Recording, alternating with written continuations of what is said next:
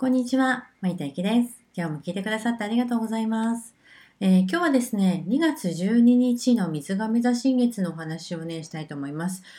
お仕事している方はぜひね、月の動きに合った行動をしてみるといいんじゃないかと思うんですよね。例えば明日雨が降りますよとか、明日雷ですよ、台風やってきますよっていう時にわさわさ出かけていく人いないと思うんですよね。台風がやってくるよって言われたら、例えば台風の準備しますよね。ですごくいいお天気ですよって言われたら、お天気の準備するじゃないですか。こうね、雨が降るって言われれば傘の準備するし、天気が良いって言われれば日焼け止めの準備をする。そんな感じでこう波に乗っていくことで、ご自身のね、自分たちの最大の力が最短で出せるようになるので、ぜひね、これをね、感じてみてください。じゃあ水亀座の新月は何なのっていう話なんですけど、もうね、水亀座イヤーで風の時代の水亀座新月です。もう水亀座以外何もないって感じですね。で、この時期は何をしたいかっていうと、やっぱ水亀座なので理性とかね、IT ですね、コミュニケーションとかねっていうのが大事になってきます。今流行りのクラブハウスも本当そうですよね。コミュニケーションを取っていく。で、自己責任ですよね。誰とつながるか、どこでつながるかっていうのが自己責任になっていく。これがなんかね、もうブワーって出てきたのはやっぱりね、この時代ならではだなっていうふうに私はこう見てたんですけれども、じゃあ今何が大事かってね、お話に戻りますけど、水亀座の新月の時代っていうのは、伝え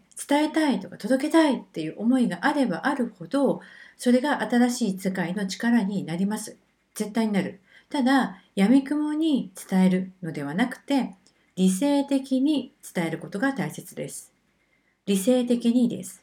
これがないのかね、ちょっと難しいかもしれないですよね。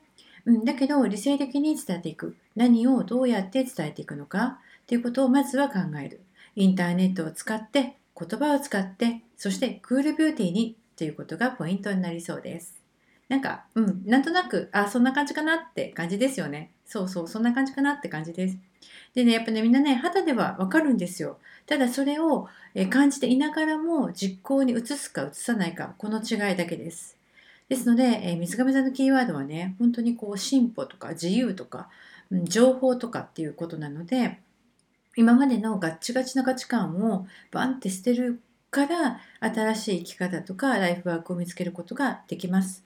で、価値観っていうのはもちろん考え方の価値観もそうだけど、仕事内容とかもね、私は関係あるんじゃないかなと思っていて、変わらずを得ない人もやっぱりいると思うんですよね。私も含めてね。だけどこれも実は水亀座の新月からのプレゼントなんですよ。人はほら、なんかやばい、まずいっていう時になってようやく動き出したりするじゃないですか。それと一緒で、一見マイナスに見えることこそ幸せの入り口だったりするんです。なので、あなたが手にするこれからの世界っていうのは、あなたの経験をしっかりと世界に伝えることでしか手に入らない。逆に言うと、あなたの経験を世界に使えることで手に入る自由な世界です。でね、もう一つね、今ちょっと考えなきゃいけないのは、じゃあどこで新月起こってるのってことなんですけど、第2ハウスっていうね、お金とか五感とか美意識とか所有のハウスで起こります。で、これがね、6天体っていうね、すごくたくさんの天体がぶわって集まっているので、もうね、ここに一点集中ですね、今ね。一点集中。で、2ハウスっていうのはプライベートな空間でって感じを表しているのでね。